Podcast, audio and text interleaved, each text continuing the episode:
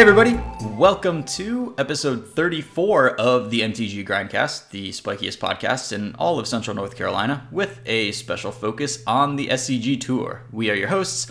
I'm Chris Casterapple, and with me, as always, is Collins Mullen. Hey, Collins. Hey, hey, hey! What's up, Chris? Not much. How are you today? Pretty good, pretty good. Um, we had uh, we've got some some interesting stuff coming up in terms of uh, rules changes and some some spicy spoilers this previous week. So definitely a lot to talk about. Yeah, yeah, we got kind of a, a news oriented episode today, though. We'll certainly talk about, you know, modern format and, and spoilers and stuff. We'll leave the Dominaria spoilers to the end of the show. So I guess, so, you know, so anybody who is trying to keep their eyes off of those until like official spoiler season starts. Oh, sure, sure. But I think we'll just give you a loud warning and, and so you can listen to the rest of the episode and then just tune out once those start if you if you're not interested in those. But first things first, uh, this is our first episode after launching our uh, Patreon and website. So it's going pretty well. the The website hasn't crashed yet. We got a, a few patrons, which is super super exciting.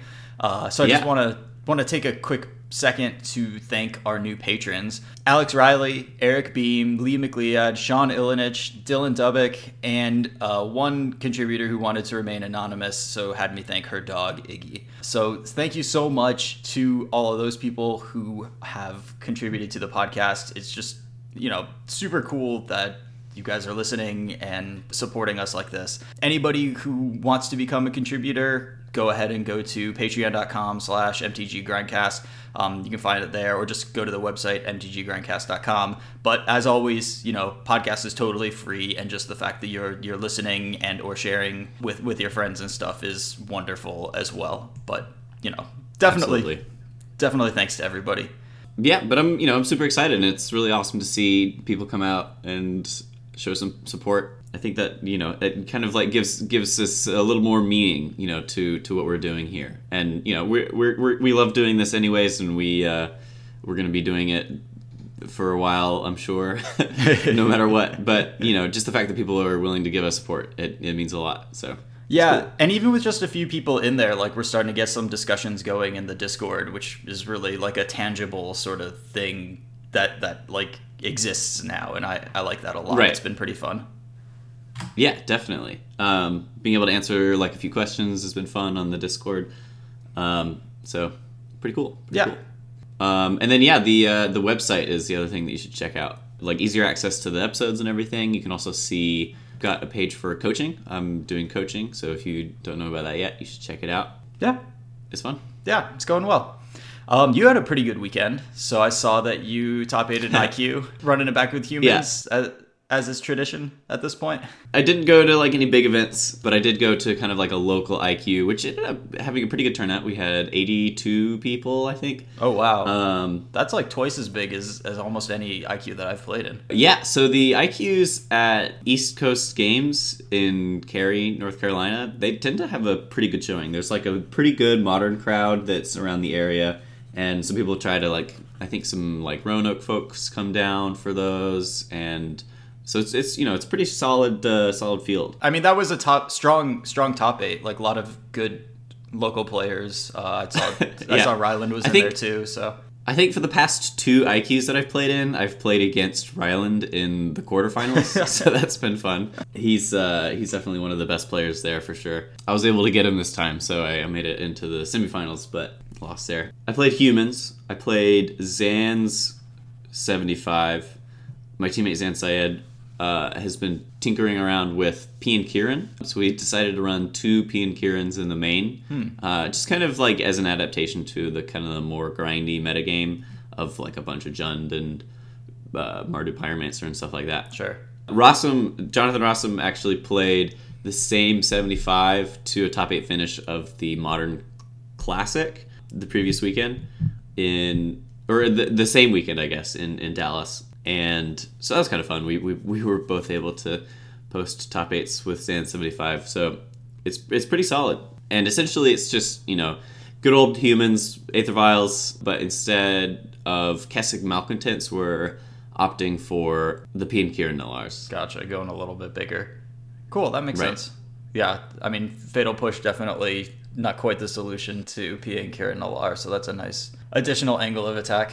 Right. Yeah, and just like the extra flying bodies are, you know, there there have been some times where like I'm playing it's like a Jund opponent or something, I land one of those and they can like kill the P and, the Pia and Kiran, but the the you know we're like trading resources on the ground and everything, or we're board stalled or whatever. But those two Thopters just get in damage, and it's it's pretty relevant a lot of the time. Yeah, yeah, Um, definitely. Yeah, pretty happy with that. Moving forward, Zen has continued to go off the deep end with testing the humans deck, and I think that he's playing some Yisan right Is now. this, is this the wandering bard? Uh, yeah, yeah.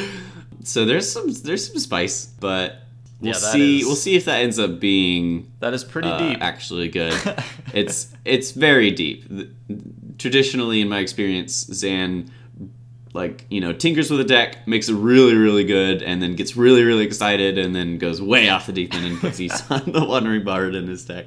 Yeah, I think the list that I played last weekend was really really good. I played an Auriok champion, which I really don't like. But it was in his list, so I was like, "All right, I'm, you know, I haven't tested this as much as him in since the unbanning, so I'm just gonna trust him." yeah. but the Auriok champion was just not good. Um, I think that we ended up cutting that and one of the Zath- Xathrid Necromancers for two Selfless Spirits, which has been very, very good. Okay, so. sure. Yeah, I mean, like the Auriok champion is, I mean, obviously fine against burn and stuff, but really there because it overlaps with Jund. But then sometimes they just like have a Scavenging Ooze or a Tarmogoyf, and it's just not a card when they're killing you with that. Right, right. Yeah, like the matchups you want to in, I guess, are like Mardu Pyromancer, Jund, Burn, but it doesn't do enough against Mardu Pyromancer, and I think that you just have a good matchup against Jund and Burn. So Wow. definitely against Burn, but I, you know, I think that your matchup against Jund is is favored, which Yeah. is pretty cool spot to be in. Yeah. I mean, Bloodbraid Elf is very good, but that 3 2 body is less relevant in the board states that that matchup tends to create. So I, I can see that. And yeah, I think it's just good to match up for this kind of similar reasons that you've got a good matchup against like Death Shadow, where you just like put a bunch of dudes on the ground. Like some of your draws are more explosive, and with an Aether Vial, you can just like dump more efficiently on the on the ground, and you can just run over your opponent in some draws. Um, where they like don't have enough time to deploy all of their one and two mana removal spells, or like you know just like going super late if you can like reflector mage their Tarmogoyf and like get in a big chunk of damage and have like three or four dudes on the board. There's not a lot that they can do about that. Gotcha. Gotcha. Yeah, that makes sense. I mean, you, you usually expect it to be not great against these mid range, grindy, removal heavy decks, but I, I guess at the moment, you know, just the way that Jund's stuff lines up is is not quite as powerful as the way Mardu's stuff lines up against humans. Yeah. Yeah, the Jund is I think just like missing a sweeper right now. Um, I've seen a lot of lists that just don't have any sweepers, so that's that's pretty problematic problematic for them. Uh, Mardu Pyromancer though uh, Uh, yeah. is a we you, we have a really rough time against that deck. yeah, I'm not um, sure that there's any way to really salvage that. I mean, like we don't have any sin collectors in our 75 right now, which seems like a sin. But um, I uh, I think that like the is it Staticasters do a lot in that matchup. Sure. But so if we wanted to like go up on numbers on on on those cards, I think that it would be a little better. Mhm. But as it stands, um, it's pretty rough right now. Yeah. Yeah, so un- unfortunately, my weekend went a little bit rougher. I had a really good time. I, I went to GP Madrid, uh, met up with some friends there, and we played in the GP, which was Team Trios. So that was like multiple formats, or Yeah. Yeah, like split. Star City style. Yeah. Okay. So, yeah, yeah.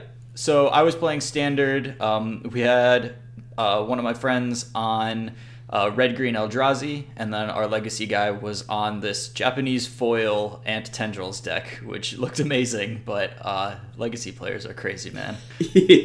yeah, that's pretty sweet. So it, it, you know, tournament started off pretty well. We started off 4-0, but then we drew a match, which was like I can really only blame myself for this one. I think I I was having a hard time trying to pay some attention to my teammates' game while also playing this like pretty complicated and technical game uh, in a bad matchup. I was playing against Drake Haven and I was running a Sultai Constrictor, and I ended up making a couple of not great plays, plays that that turned out to that that didn't work out and probably were the wrong plays at the time as well. Um, that ended up with me not able to kill my opponent in time on game three, uh, and that was, geez, the first time that I've drawn a match in. I, I don't know that I've ever drawn a sanctioned match before, so that was really frustrating to do it in a team event and, and cost my team a win in in a format where you know, a, a, draw on day one in a GP is exactly the same as a loss, and that's really tough in a team event. So I was pretty frustrated with myself after that, and part of the reason that I, I, think that I wasn't playing well is because I hadn't really eaten anything. So we went to the cafeteria, tried to order a hot dog, and by the time by the time we had gotten out, the round had started, and all three of us had somehow missed it, which oh uh, no was kind of the most brutal thing that has ever happened. Yeah. I don't understand how all three of us missed it. And, you know, like there were people in the cafeteria and there was no like exodus out of it when the round started. And this round started in a much more timely fashion than the several rounds before it had started. So it really, right. really caught us off guard. Obviously, that round we were playing against Joel Larsson and his uh, Swedish tr- crew. So we just got oh, okay. demolished with three game losses. Right. So you do get three game losses, right? Yep. Every match is going to start with a game loss. Yeah, because three people were missing from it. Like if one, I think if one of your team members is missing, like they just get one game loss. But we were we were sure. all missing, so we did we gave them a little bit of Fair a scare enough. though. We won all three of our game one slash twos, but then we couldn't couldn't pull it off, unfortunately. Oh man. But yeah, so kind of like uh, getting draws in team events is something that happens pretty frequently, like much more frequently than like sing uh, regular events. Mm-hmm. And that's it's just kind of like a like if you're not used to that setting of like you know having other matches to that you want to keep an eye on yeah. as well as keeping track of your own match that's that's something that i i see pop up pretty frequently of, of, like you know people just don't quite understand how to balance their time as as easily as they normally do. And that that leads to a lot of draws. So i know that when i'm in, when i'm playing in team events i try to keep an eye out for stuff like that where like you know if i'm playing a match against my opponent and then he's just like spending too much time not on our match then i'll tell him about that and if it continues to be a problem i'll probably call a judge or something just because people you know are very frequently uh, just kind of like not used to that setting. I don't think it's anybody's like fault in particular. They just sure. like don't understand that they're wasting too much time by like not spending time on on a particular like on their own match. Right, and I think this one was kind of doubled up a little bit because I was trying to help uh, one of my teammates, and then you know my opponent at different times was also getting called over by his team uh, for advice right. on stuff. And I think that the combination of those two things just like you know sucked ten minutes away from our match, which makes it you know much harder to finish. So still wish that I had paid more attention. Yet, and yeah, you're right. Like I just wasn't used to it and wasn't really looking out for it. Like time, like the clock is often not something that I think about very much during a match because I usually play too quickly and and finish with a lot of time left and it's it's usually not a concern unless my opponent is really being very deliberate. So you know I was not thinking about the clock until I looked up and saw that we had about 3 minutes left and uh yeah, yeah. and then it's uh whoops yep. it's too late now. Yeah not not much i could do about it there. So but yeah, yeah, so i mean that was frustrating and definitely a learning experience for sure.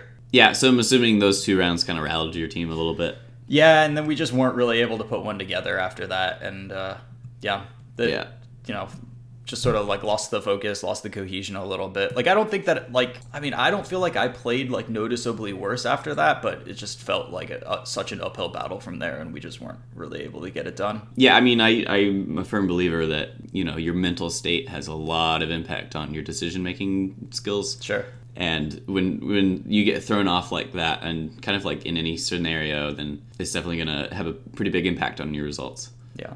I, I will say I was pretty happy with my list this weekend. Um, I ended up running like three duresses in my main deck over removal spells, and it, you know, that seemed to perform.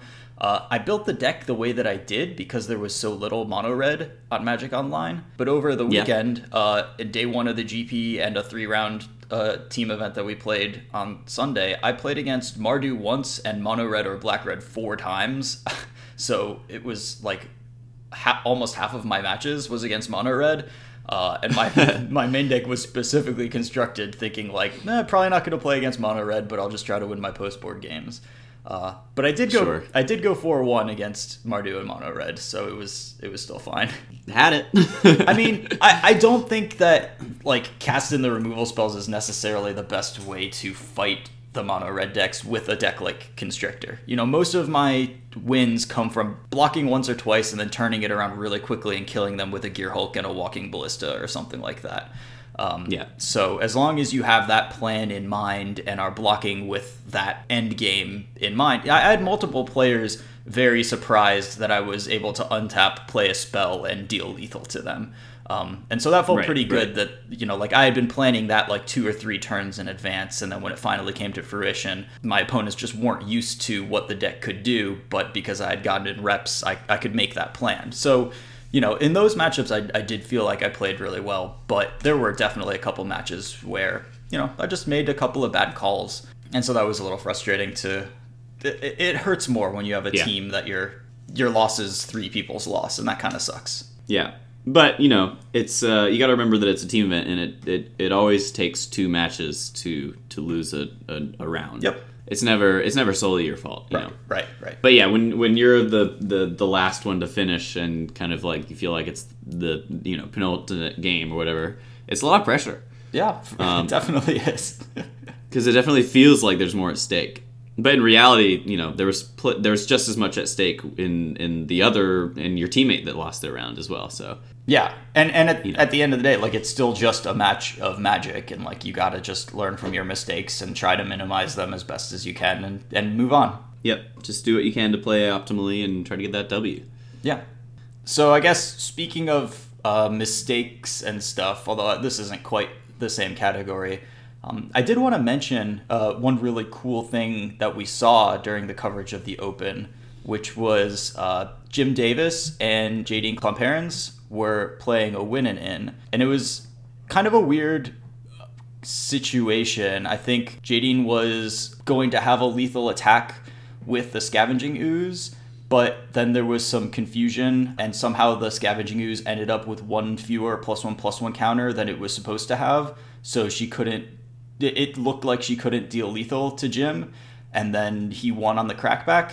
But then when they were shuffling up for game two, they realized that actually she did have lethal that turn. And then Jim asked the judge if he could concede that game because she would have won. And the judge said, Yeah, yeah, you can you can concede that game. So he conceded game one, which he had absolutely no requirement that he do so. He had won right. game You don't one have to do that in that spot. Right. and I just I, I just think that that's a total class act. That's that's a, a great move by a great player. Super cool to do that, and uh, just a really good reminder that like this is a game we're playing. The people you're playing against are human beings. Uh, you know, you both make a mistake there, and it's just a very respectful thing to do, both for your opponent and for the integrity of the game. And there's no, you know, if you're in that exact same spot, you don't have to do something like that. But to do it shows, uh, I think, a pretty high moral standard, and I I want to call that out because that's that's very cool to do that. Yeah, I was watching the coverage when that happened, and we I think everybody was a little confused because it wasn't like clear that there was supposed to be another counter on it, and we were like maybe there's a life total discrepancy. Mm-hmm. Like what's what's the confusion going on here? We and one thing that we initially thought was like maybe Jadine ate the last creature in the graveyard, and that put the Tarmogoyf to one less power, so it wasn't lethal after all, and she just like missed that interaction or mm-hmm. something. Yeah, you know, when when the announcers told us that Jim had kind of like conceded after the fact, we were all I was like, well, okay, that's that's pretty awesome. You know that that Jim kind of like made that decision because I'm assuming that he had all the information available to him. Where like, okay, we missed one of the counters, and she gained the life. So it, and it's it's an activated ability. It's not like something that you can miss. Right. Right. So he decided to concede, and and that was pretty impressive. So kudos to Jim for that. Yeah, and I, I mean, I'm sure part of it is like, especially playing on the SCG tour, like you see the same people all the time, and by being as forthright and, and upstanding as you possibly can, you know, you encourage other people around you to act in that way. But I, I mm-hmm. doubt that's what was going through his head. I think, you know, he knows Jadine and she's a friend and he respects her and you know this was the wrong result for the game, and he thought, well, I guess I have a way to fix this, and that's, I mean, that's just super cool. Yeah, for sure. So yeah, just kind of like a little anecdote, I guess, from the weekend, but uh, definitely want to give props where props are due. I, I mean, we live in this world where like when you're playing a match of Magic, it becomes like the most important thing. At, eh, that there could possibly be to win that match of magic like everything that you're doing in the moment is to win and i mean sometimes it's just not the most important thing you know? Yeah i mean especially for a player like jim. Like jim is a personality. People know who he is and, and he wants people to like you know respect him as a player and everything. So you kind of like have to weigh the equity of like what's more important here? Is it more important that i maintain my integrity as a player and make it known that you know i have respect for the game?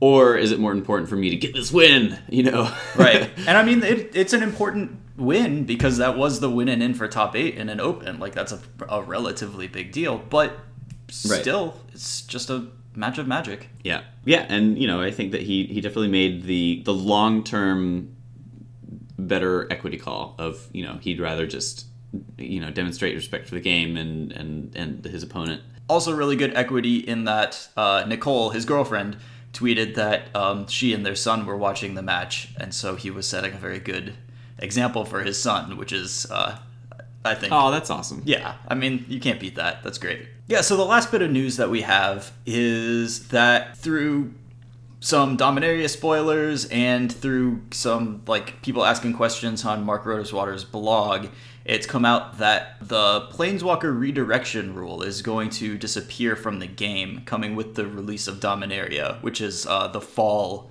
big set. Um, and so it looks like what that means is that a whole bunch of old cards are going to get errated. So basically, direct damage spells like Lightning Bolt, anything that can target a creature or a player, is now going to be eroded to say any target, and you can directly target a planeswalker. And I think a lot of cards like Earthquake style effects and that sort of thing are going to u- lose some utility because you can no longer redirect the damage to planeswalkers. Do you know what exactly happens to like Lava Spike specifically? Are you going to be able to hit planeswalkers with Lava Spike anymore? I so it's going to depend on if they errata it. So if they errata lava spike to say target player or planeswalker, and I don't know what their philosophy is going to be there. But you know, any any card they print going forward that just says like three damage to target player is not going to be able to hit planeswalkers. So it's like a, a card by card basis what they're going to do with it, which hopefully there's a very consistent theory that they use for it so that we don't have to like Oracle look up every single red card. Like no card by card basis. Yeah. Yeah, like Earthquake, you can't hit planeswalkers, but Lava Spike, you can. Like, yeah. okay, well now I'm confused. well, and I think that may be the way it is. I think that Earthquake probably can't hit planeswalkers because it doesn't okay. target. So, you know, it's going to deal X damage to each creature and to each player. Because they would have had to errata it then to say, like, X damage to each creature and each player and each planeswalker, but that changes the functionality of it in a pretty significant way. Right.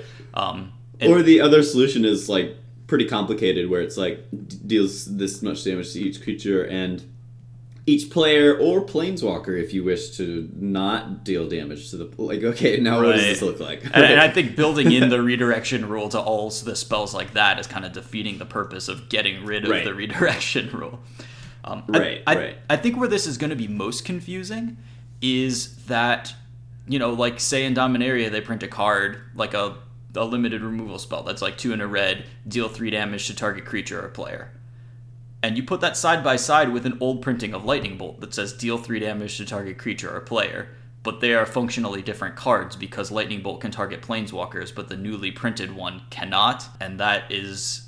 I, I think that's setting up for some very confusing new player situations. Do you do you know if they're going to be printing any cards like that? Because I think that is going to be like I think that if they're printing any cards that that are doing that kind of effect, they're just gonna they're just gonna template it like how they want lightning bolt to read now, which is any target. Right, but you know who knows? You know they're going to be making cards for years and years and years, and um, are they going to make any burn spell that targets a player always be able to target a planeswalker?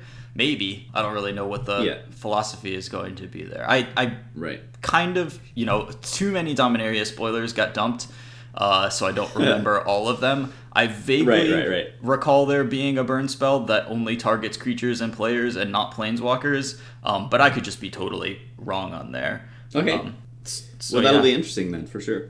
Um, I, I think ultimately, like this is going to be a pretty painful transition. You know, like people are going to be calling judges asking for what the hell Eidolon of the Great Revel does when when your opponent has a planeswalker in Right, play. right. And, and I think it is going to be tough for a while, but I think that like every time I had an opponent at an FNM who was new to the game and I had to explain the planeswalker redirection rule to them, like I just felt so guilty about what was happening. Um, Right. and I, Yeah, but you know the the kind of the counterpoint, I guess, to that is that Magic's already just a really complicated game. Yeah. and the you know the players who are playing it are like kind of signing up for a little bit of that, regardless. And I think that moving forward, when it comes to new players entering the game, it's going to make more sense with kind of like the new philosophy that they're lining that they're that they're like creating everything with now right. because now you're not going to have to explain to that new player the redirection rule. You're just going to say, yeah, you can bolt my planeswalker if you want to. Yeah. Yeah. So I think that that's like a little simpler moving forward for like the new players getting into the game. But for those of us who are like so used to how things work now and know the redirection rule really well and all this other stuff, it it's going to be difficult for those players to kind of like reconfigure their mindsets. But I, you know, then again, I think that all of the players who who know the rules really well are have the capability to you know yeah. gra- understand I mean, we're uh, gonna how things are going to work. we're gonna read now on. release notes and we're gonna read errata and we're gonna be able to adapt. And I, right, I, I do Yeah. agree that this is a thing that Right. had to be done at some point for clarity in the future of the game. It's just gonna be a, a kind of Right. tough transition for now, but Yeah. eh, it'll be fine. Like it's not Yeah. gonna be that big of a problem. Right. I guess my point is like, yeah, we're, we're, we're going to be all right. Yeah. But um, I think that pro- probably the decision was that WotC believes that moving forward, this is going to be a, a simpler iteration of the rules. Right. So. And it, it's also to- important for Arena, I think, um, because these interfaces are better if you can just like take your lightning bolt and point it at a planeswalker instead of having to go through like multiple boxes of redirection and stuff. Like the way Arena works right Oh, man. now is you point your burn spell at the planeswalker, um, and it's just much Right, cleaner right. for that sort of thing, and it's much Yeah. cleaner for real life gameplay as well. Oh man, I, I've been playing a lot of Valakut on uh, on Magic Online this past week, and whenever my opponent has a Planeswalker in play, Ugh. and I'm like throwing like 80 Valakut triggers at them. No, no, no, every no, single no. one asks me if I want to redirect to the planeswalker, and I'm like, no, my opponent's very dead. I just want to kill them. So, I mean, that's a good transition, though, because one of my questions in the modern section, which is our next topic, is uh, is it time for Titan Shift again? Is that is that where we want to be? in oh yeah.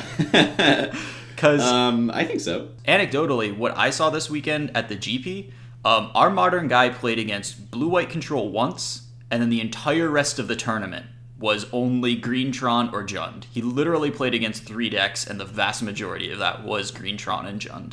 If I knew I was going to play against those, I would absolutely sleeve up Valakut. So uh, yeah, I, I'm excited to hear your perspective on this. Grand Prix Phoenix is this weekend, and I will be very, very surprised if we do not have one to two copies of Scape Shift in the top eight.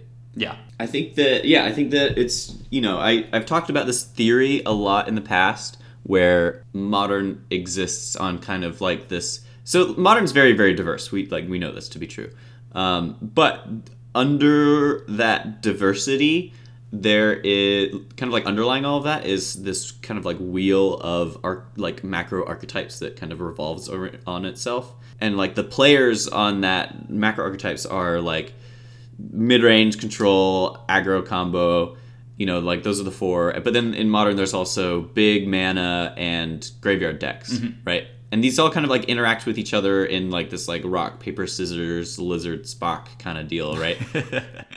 Right and I, I firmly believe that there there is often one of those archetypes which is on the top of that wheel in terms of popularity. And i also firmly believe that you should always try to be playing whatever is good against what's on top of the wheel in terms of popularity. Sure. So what's popular right now, and it might just be because of the unprinting of Jace the Mind Sculptor and and Bloodbraid Elf. You know, who knows if long term that's like the best thing to be doing in modern, but they're new and shiny and people want to be playing these cards. So that's going to be on the top of the popularity wheel right now. Mm-hmm. And uh, and you know, demonstrably we've seen a lot of those decks around, right? Yeah. So I think that you know the the control decks and the mid range decks that are on top of the wheel right now are all pretty soft to big mana, and that's Tron and Scapeshift. So honestly, right now I think that the best thing to be playing is Scapeshift because Scapeshift beats Tron and it also beats Jund and Blue White Control. Right. And I, Um, I haven't seen as much any control really. of people going in that direction. Like I've seen a lot of Tron, but I have not quite seen the like next step, which is you know this big mana deck is good against the other big mana decks. So um, Grand Prix Phoenix baby, yeah. it's gonna be a thing. I mean Yeah. that that cycle theory is is absolutely you know like I remember picking up the deck like a week late and I, I remember like borrowing it from you going to like a probably a PPTQ with it or something something local and then after two rounds I just texted you and was like Collins this deck has no good matchups because I just picked it up a, a week late and wasn't yeah, playing maybe against just a week late. yeah, but if I had been playing it a week before, it would have been totally fine. And I, I, I agree. I think we are going into a weekend where this is the type of strategy that that can be very successful. Mm-hmm. Um, right. Yeah, I think that it's it's gonna be like if you if you really want to be on top, and who knows, like maybe maybe the window's gone, right? Because the really surprising thing that happened in the Open last weekend was um, there were a bunch of storm decks that did really well. Um, Yep. So there are going to be like factors in all these things that are kind of like going to go against the general trend, and and I think the one the one big factor that like the the one event that happened that kind of like put a twist on things and and made Storm have a lot of good success is Caleb Scherer and Paul Muller came up with this like pretty updated Storm list and Caleb Scherer has a lot of followers who I think that he like has some sort of like Storm website or something where he like posts his most recent lists or whatever. And he worked with Paul Muller on the Storm list that they both had pretty good success with over the weekend. Um, and a lot of people kind of like jumped on that. So that kind of like like artificially created this surge of the storm deck, right? So while we didn't expect Storm to be having a good weekend, it ended up having a lot of success because it was like there was like a, a jump kick in popularity, kind of like for a different reason, kind of like outside of that general cycle that, that we often talk about. Well, and it Um, might not be totally outside of that cycle because while I I'm not excited to play Storm in a field full of Jund, if I start dodging Jund and mostly hitting the Tron decks that were trying to prey on Jund, then I'm pretty happy with my choice. Yeah, but level three is kind of never really where you want to be, True. in my opinion. On in modern, you don't really ever want, like in my experience, you don't ever really want to be targeting the the next level players, Right. Right.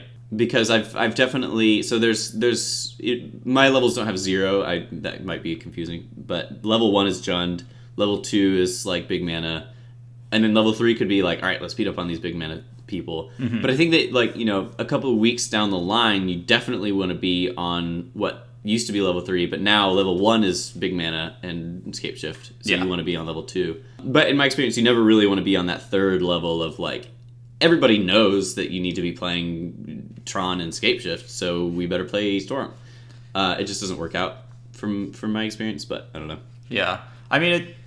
You know, th- this top eight was pretty insane. To be fair, like it was like double storm, Ponza, infect is not not what we're expecting to see in a top eight at, at, this Right. moment. And I, I mean, certainly like weird things happen in a tournament, and I think there was a fair amount. Like that top eight had a fair amount of weird things happen to let let Ponza. Yeah, like Infect beat Jund in the quarterfinals, Yeah. which was interesting. yeah. So yeah, I mean there there can definitely be upsets, and it's definitely never uh, never a sure thing. So, but yeah, definitely definitely interesting. And Ponza took down the tournament, right?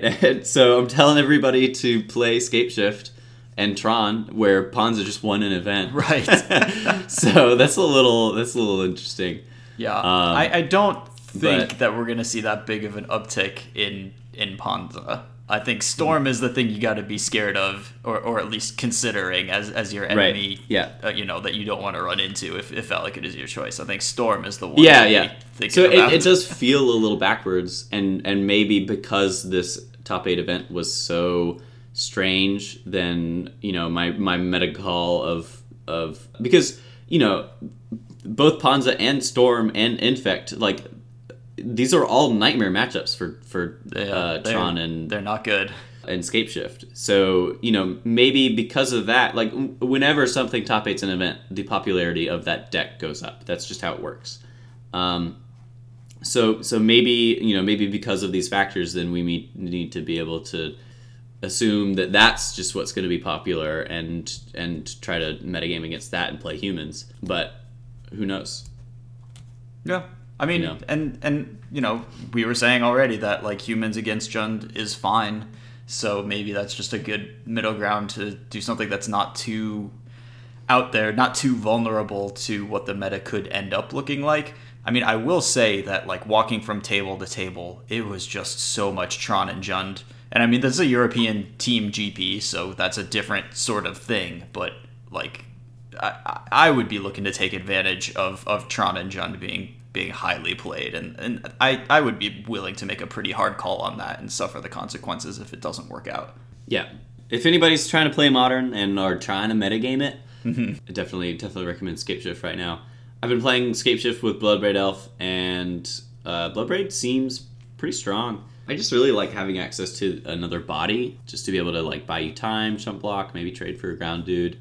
So that's been it's been pretty good for me. It it might just be correct to ignore Bloodbraid Elf and just like you know play the solid scape shift list that like we know it can be successful. Just because I think that it's going to be well positioned right now. Mm-hmm. But Bloodbraid Elf seems pretty strong. I mean, I like the concept of it certainly. You know, all of your ramp spells get you to four mana on turn three, and uh, he just is another ramp spell, or she just is another ramp spell and a body on on turn three as long as you cast one before her. Yeah. You know, the the sequencing is is very clean. I mean, it's got a lot of good things going for it in this deck specifically, where the four mana slot is something that we've always kind of like wanted to fill out of Scape Shift. Right, exactly. but never really had any good answers for it, like Mwonvuli Acid Moss or Chandra uh, or Oracle of Mul Daya, or Yeah. like kind of like all these things that we want to be playing on turn three, because we have four mana on turn three pretty much every time, right?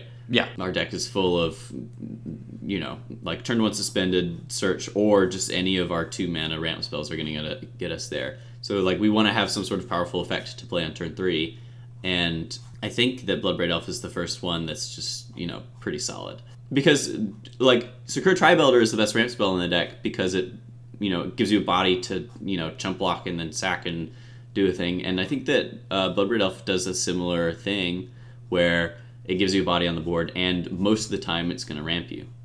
Sometimes it bolts your opponent, which is kind of annoying, or sometimes it hits a, a sweeper that is kind of annoying. But people, a majority of people who are running Bloodbraid Elf right now are actually running Slagstorm as their sweeper.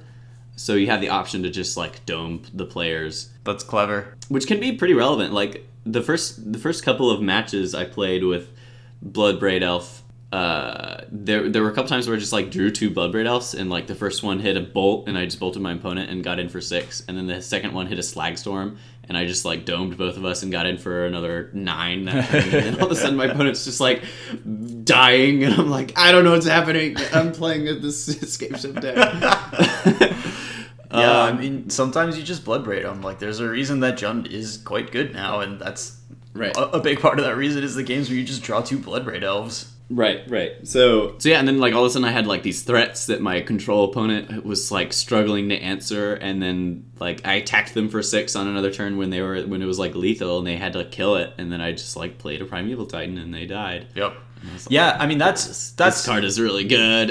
that is a huge thing is having an axis of interaction that forces them to do something that's not you know you don't just have primeval titan and scape shift as your like things you're trying to do if you can force them to respond then that's a very powerful uh, way to move the game along right, right. In my experience, I've, I've had success so far with it. I, I 10 0'd the first two leagues that I played Nice. with Bloodbraid Scape Shift. that's a good feeling Yeah. Uh, so I was like, all right, all right, okay, I, I see you, I see you, Bloodbraid.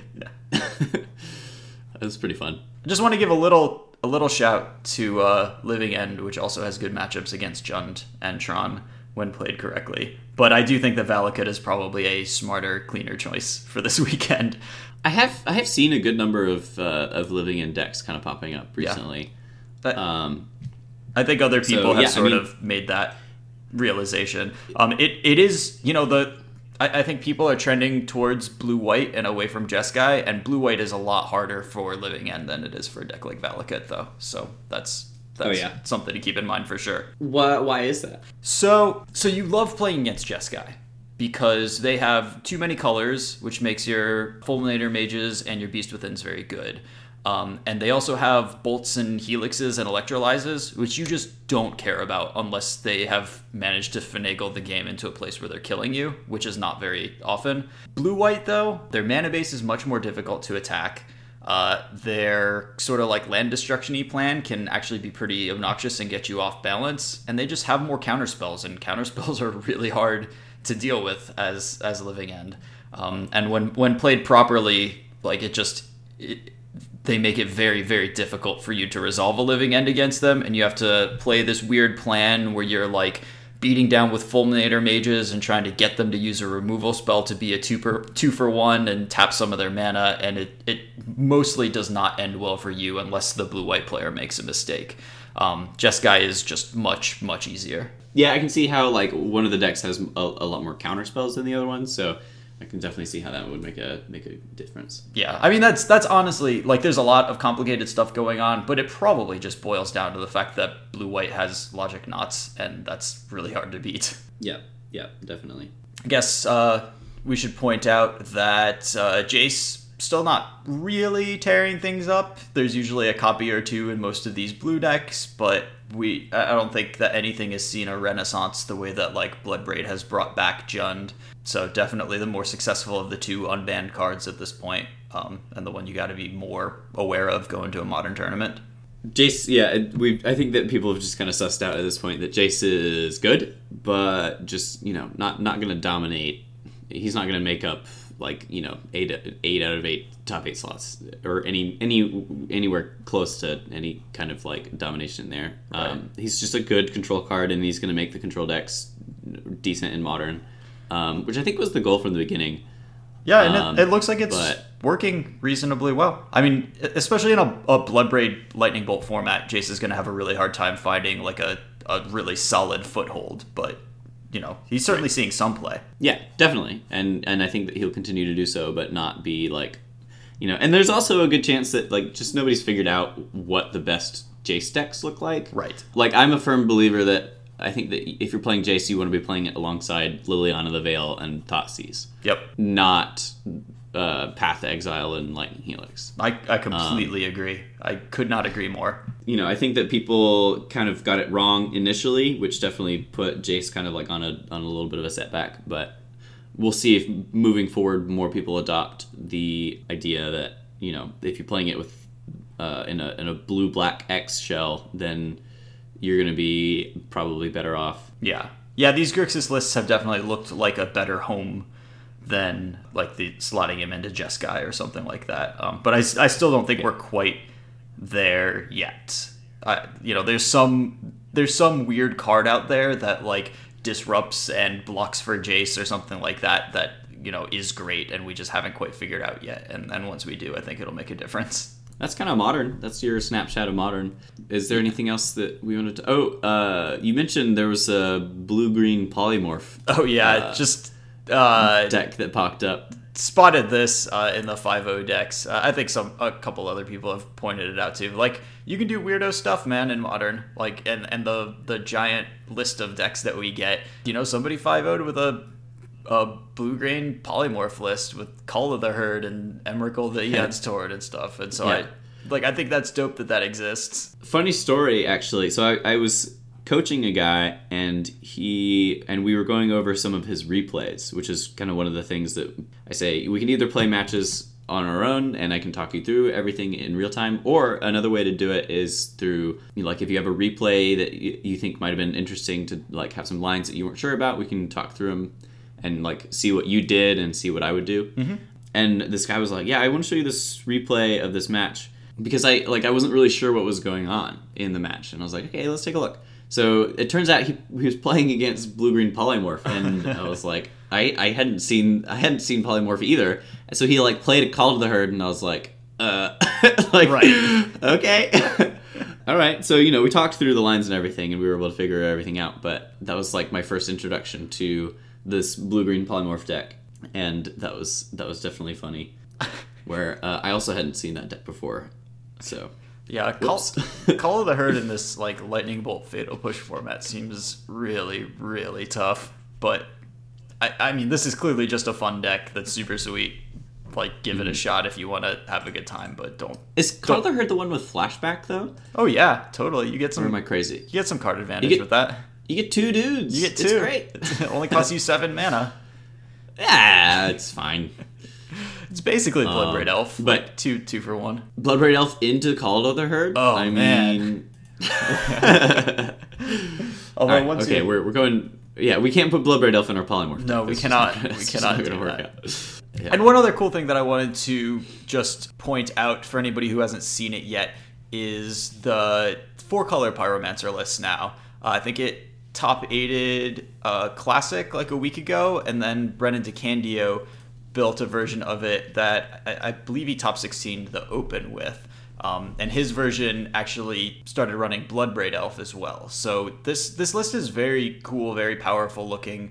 I, I think if you are not comfortable, if, if you would rather play a mid range deck and you're trying, you know, and, and you don't want to go all in on something like Valakut, if you're a mid range player and you're looking for an edge against Jund, this is a really solid place to go. You've got your own Bloodbraid Elves, you've got the like Faithless Looting engine uh, with Bedlam Reveler from Mardu, and it I, I think it's got a lot of power and sort of has that never running out of things to do aspect that the Mardu Pyromancer is so good at and helps it so much in the mid-range matchups, and you get your own Bloodbraid Elves and stuff. So this is a really cool deck that that I like the look of a lot. Um, and you've also got Traverse the Ulvenwald, so you have as many Bedlam Revelers as you could possibly want, which I think is a beautiful interaction. Yeah, I mean, I think that this deck is kind of like another take on a reaction to the format being a bunch of mid-range and control decks. Is like you know one one of those is gonna one of those takes is gonna be what I was talking about with like Scapeshift and Tron, but the other one is just to like outvalue the value decks, and I think that if you're looking to do that, then you know this deck is definitely doing that. Um, our team tested with it a little bit, and we just couldn't lose to any control deck with this list. Um, it was just so much value everywhere, and then you know just like in the in the value mirrors or whatever, we were just kind of you know the top dog there. This, I think that this list is definitely like preying pretty hard on a like a mid-rangey metagame. So I think that it definitely has a lot going for it there. So you know if you're if you're a mid-range player, then yeah, go for this. Yeah, a lot of moving parts uh, between like trying to get delirium and making sure that your mana works and stuff like that. Um, so this is not one for the faint at heart. It's it's probably pretty tough to tune, but you know. Oh, the- it's yeah, it's very difficult to pilot for sure. Yeah. it's a lot of decisions all the time. yeah. But I just thought very cool deck and, and worth looking at for sure. So I guess yeah, that's modern. We should probably transition a little bit into some spoilers if Yeah. we're gonna get those in. So this is your official spoiler warning. Uh, if you are trying to avoid spoilers until sort of official spoiler season starts, then stop listening now. I think we've given you, you know, a solid like like 45 to 50 minutes worth of content. So I'm sorry that that you don't get the tail end of this episode, but you know, come come hang out next week. For those of you that do want spoilers or do want spoiler discussion, so the uh, release notes for Dominaria got accidentally sent out. Um, and so Wizards uh, sort of embraced this and said, well, we don't want bad translations out there because it was the Chinese release notes that got sent out. So they went ahead and released the English release notes, and that has just a ton of spoilers in it. Really, too much to digest, especially without pictures and stuff. It's tough to uh, really get a picture of this set right now. But uh, But I, uh, I I picked out some key cards that I think are worth talking about, and and yeah, Collins, if you have anything that you know, I only picked out like five, so anything that has stood out to you, we, we should definitely take a minute. I got two cards that that you didn't list here, Okay. but uh, yeah, I mean, there's a like a ton of information to to, to dredge through, so Right. Right. um, definitely can't cover everything. So the first thing that I noticed was kind of a minor thing, but something that I thought was interesting. There's a cycle of color, color, color guys. So there's like Benalish Marshal, which is white, white, white for a 3 3 that gives other creatures you control plus one, plus one. Um, and Goblin Chain Whirler, which is red, red, red for a 3 3 first strike that like deals one damage to all of your opponent's stuff when it comes into play. And there seems to be, from looking over the cards that got spoiled, just a lot of cards that cost triple color, which is interesting and I'm kind of excited about because if the right sorts of cards are like that, then that's a real payoff for monocolored decks in standard. And I would like to get away from these mana bases we've been forced to build lately. And so if I can just run a whole bunch of basic lands and some uh, Field of Ruins, then then I am very interested. Yeah, for sure. One of the things that a lot of people have been talking about in standard specifically is that the mana bases are awful. Yep. And one of the one of the and that that's pushed a lot of people to really heavily prioritize one mana or one color decks. Like people really really like playing like the mono white vampires or the just mono red as and and a theory that some people are floating around is that the reason that these decks are having the most success is because their mana base is just the best, right? Um, and I think people typically undervalue mana bases, eh, like and the effect that a mana base can have on your win percentage. Mm-hmm. But it's very real, and you know we're just coming out of the like attuned with Aether era, so that was kind of like the one card that like glued the mana base together for that deck, and and made it so good and made that deck's win percentage so high.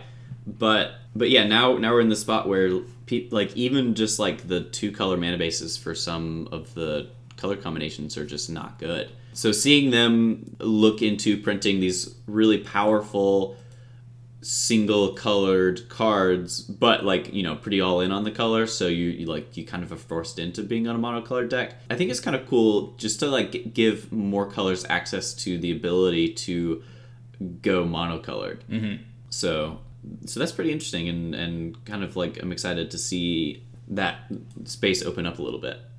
Yeah, yeah, for sure. The next card sort of goes in the opposite direction here. There is a very strange new planeswalker, Karn, Scion of Urza.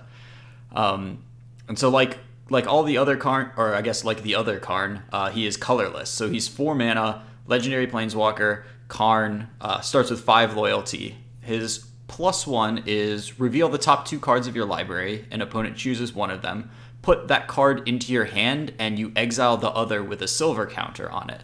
Uh, he's got minus one. Put a card you own with a silver card with a silver counter on it from exile into your hand, and minus two.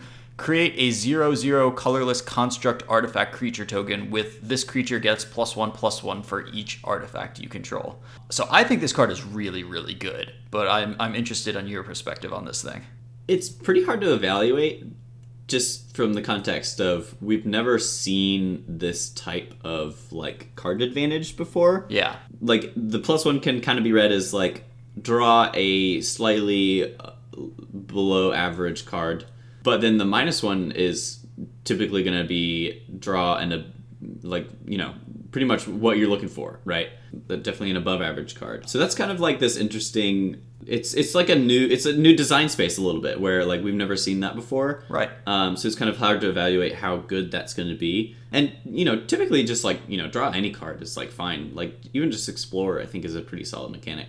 So from that context, I think it's pretty good. And uh, you know, then I think how good he actually is going to be is going to be pretty dependent on how good you can make that minus two of making a dude. Yeah, absolutely. If you if your deck is full of artifacts and you can make just like a, a gigantic man on just like a minus two on your on your turn four, then I think that's going to be pretty strong. And we we do have you know ways of doing that with just like servo tokens and stuff like that. And treasure. Yeah, and treasure. There are a lot of good ways of just dumping artifacts on the board. It could potentially be pretty strong. What's also kind of interesting is that one of the sagas that got released, uh, and these are enchantments that like do a thing when it comes into play, and then on each of your turns. Um, and the third chapter makes all artifacts you control uh, into 5 5 creatures, which makes these guys just absolutely gigantic, which is interesting. Yeah. I'm also interested in Karn for like Affinity might want it as a sideboard card in some of the grindier matchups. I, I know that some Affinity decks have been experimenting with different fours for you know playing Like against and removal. stuff. Yeah, for for playing against removal heavy decks basically. Um, and I think this guy this planeswalker fits in there like in a very nice way. Like if you're in a matchup where his minus two is creating like three threes or four fours, like that's a really powerful ability. So I, I think and the fact that he costs generic mana, like you know, there you make you you think of all these control decks in, in standard, like you brainstorm them in your head, and then you realize like, ugh, but this is black white, and there aren't any good black white planeswalkers for what I want to do here. I think that a bunch of those decks are just going to be like, oh, I think I can slot Karn in here, and it'll be fine. Uh, and so it's it's going to find homes in standard that way for sure. Yeah, it's probably gonna see play. I'd be surprised if people didn't try it out for sure. Yeah, And then kind of like talking about what you were saying about affinity, there there's this other affinity list that I've been seeing floating around recently that's playing just like a bunch more payoffs than the traditional affinity list. Like it's using the affinity mana base of like, you know, Springleaf drums and ornithopters and moxes and all this other stuff to just like really ramp out things like Tezzeret and Insult Artifact and still has like cranial platings and all this other stuff. Um, and I think that this new card might fit into that strategy pretty well, where it's just like another like big payoff card. So yeah, you know, and like if you're wondering how big this token that it makes is going to be, you know, we we typically know how big cranial Master of is. Etherium is. Yeah. it's, it's very large in Affinity, right? Yeah. So you know, I, I think that that could be pretty strong. Yeah, that's true. That, that's a good way to think of it. The minus two just creates the Master of Etherium body, which is uh, enormous. So yeah, I mean, you know, he does cost four mana. That's that's a very real thing. But I, I I think that it would be impossible for this guy not to find several different homes doing uh, very very different, playing very different roles. Like the things that Karn does in Standard are completely different from the things that Karn might do in Modern. So that's cool. Right. So yeah, we'll we'll see how he goes. Yeah. It'll be it'll definitely be interesting. A couple of key reprints that are one I'm very pumped about. Another one uh, is going to fundamentally change standard. The Oh, yeah. the one I'm pumped about is Siege Gang Commander, just because this is one of my favorite cards ever. I love playing with it. I I think it's just super flavorful and very powerful in you know in a, a, a, a reasonable way. You never feel like somebody played a Siege Gang Commander and it was unfair, uh, unless they play it on turn two in, in ancient Legacy days. But it's just a very cool card that I'm glad is back. I'm a little sad that Dusk to Dawn rotates as Siege Gang Commander hits standard, but I, I'm sure that I will find something to do with it. Yeah, Siege Gang Commander is great. It just screams goblins, right? He's Right. like, all right, I, I'm a goblin. I bring a bunch of goblins with me, and I'm gonna throw goblins at you. So now what? And and we've got we've got War Chief too, which may not be good enough anymore, but certainly is brings the nostalgia back pretty hardcore, and and that's that's not a bad thing. Yeah, and you know, and hopefully some new fun goblins like uh, this chain whirler that we've been talking about. Maybe maybe goblins could potentially be a tribe. Do we have any goblins uh, in like previous sets that? So some of the pirates are goblins. All of all of the ones that look like monkeys are goblins, but you don't really notice them because goblin hasn't been relevant. Um, but Right, right. I think Fanatical Firebrand is a goblin. Okay, okay, now we're talking. Yeah, so I think there's some good ones. I think not sure which other ones are, but yeah, there's there's at least a couple of decent ones. So I think that Fanatical Firebrand in in a format that has a lot of the probably the next card we're going to talk about is uh, seems pretty strong. yeah, that's that's a really good point. Um, so kind of the big news is that Llanowar Elves is getting reprinted. Uh, One mana ramp spell, baby. Let's go.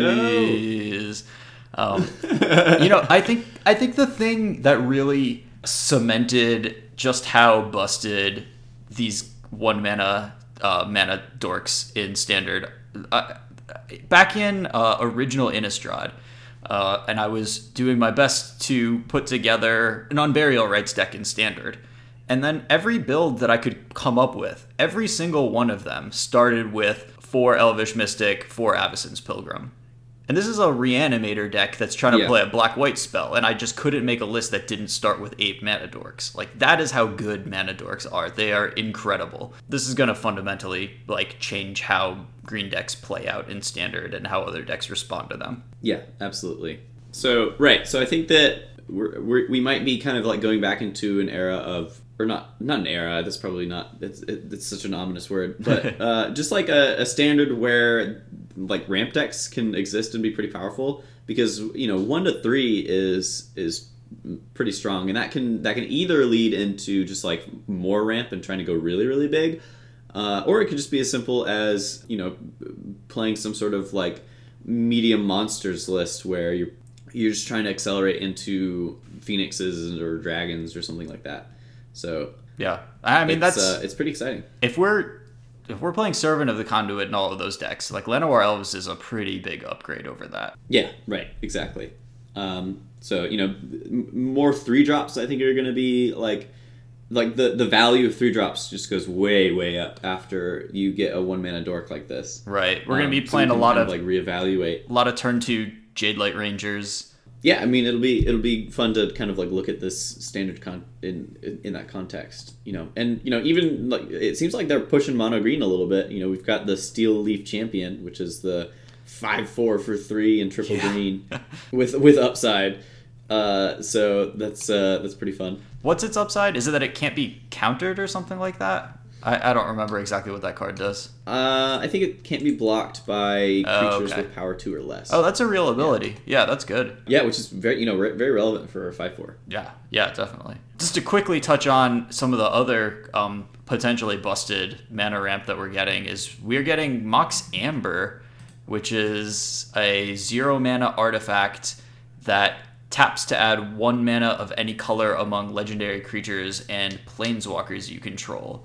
Um, I think this card is borderline impossible to evaluate from the information that we have, but it certainly has potential. A- any Mox is is potentially scary. We've never seen one that isn't like pretty broken. So It is potentially scary, but my initial instinct is telling me that this card is just bad. yeah, Like your your Moxen are gonna be at their best in the early turns. Like you know you want to be casting a like two drop on turn one or three drop on turn two, stuff like that.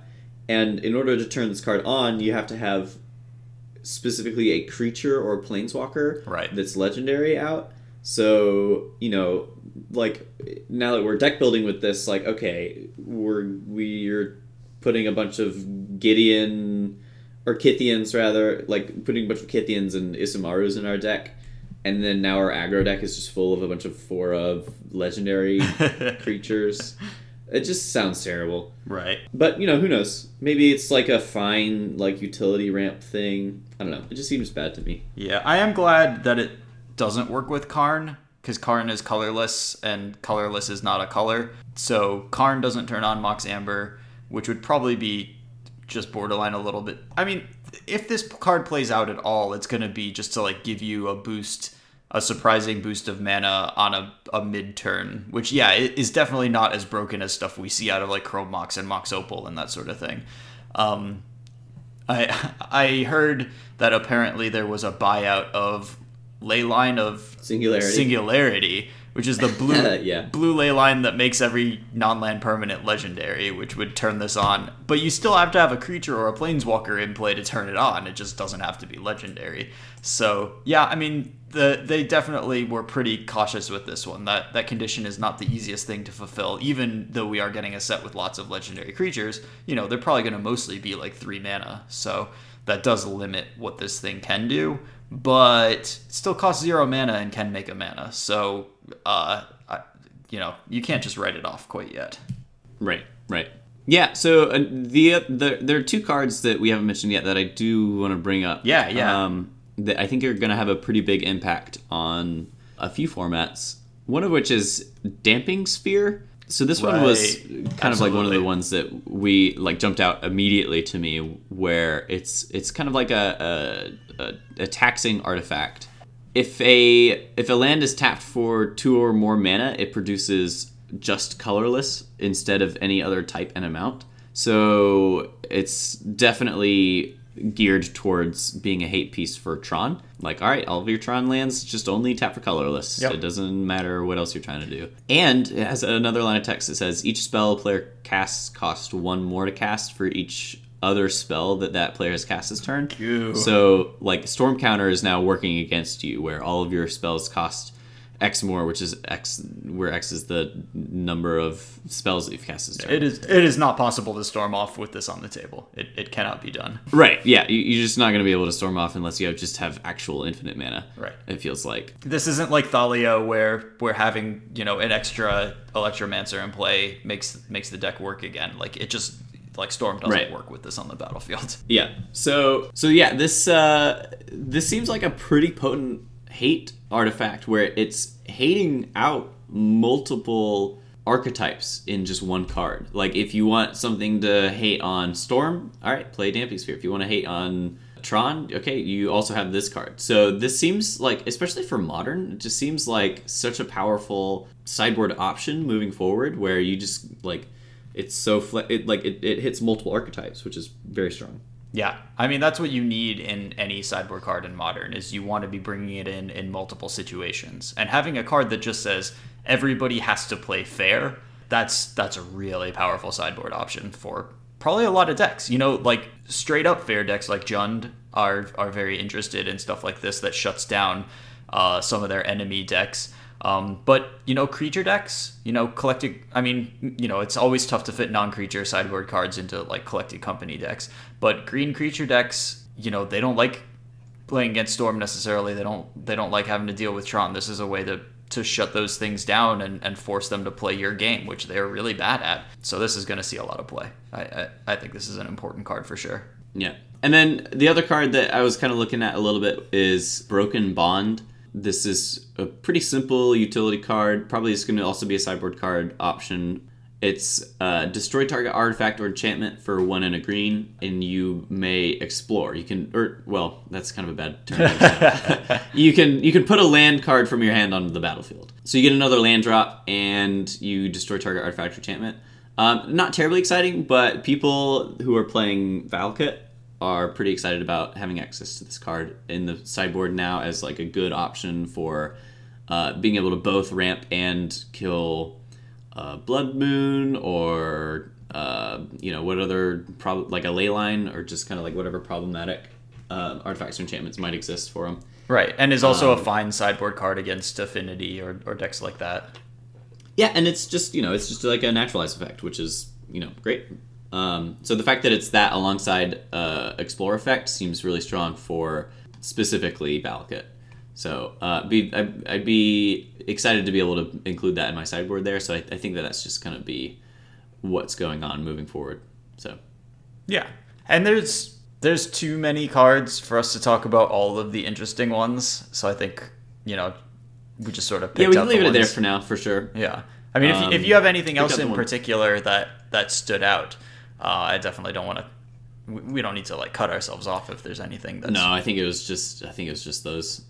But yeah, Dominaria. It's got a lot of people excited, a little ahead of schedule here. So Yeah, yeah. I mean, it looks Um, it looks pretty- really pretty cool to me as somebody who started playing in you know like Masques and invasion block. It definitely like pushes a lot of the buttons uh, from that. You know, I- like I read all the books and stuff back then. Like I I, I was a little a little magic weeb, and you know still kind of am. And a lot of excellent, these excellent.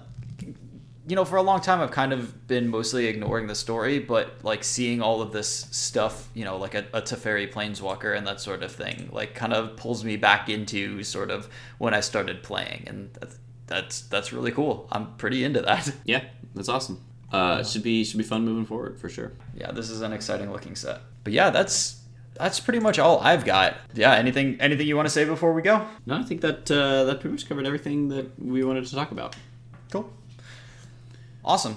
Yeah, thanks to everybody for listening. Thanks again to our patrons and anybody who would like to become a patron and join the party on Discord.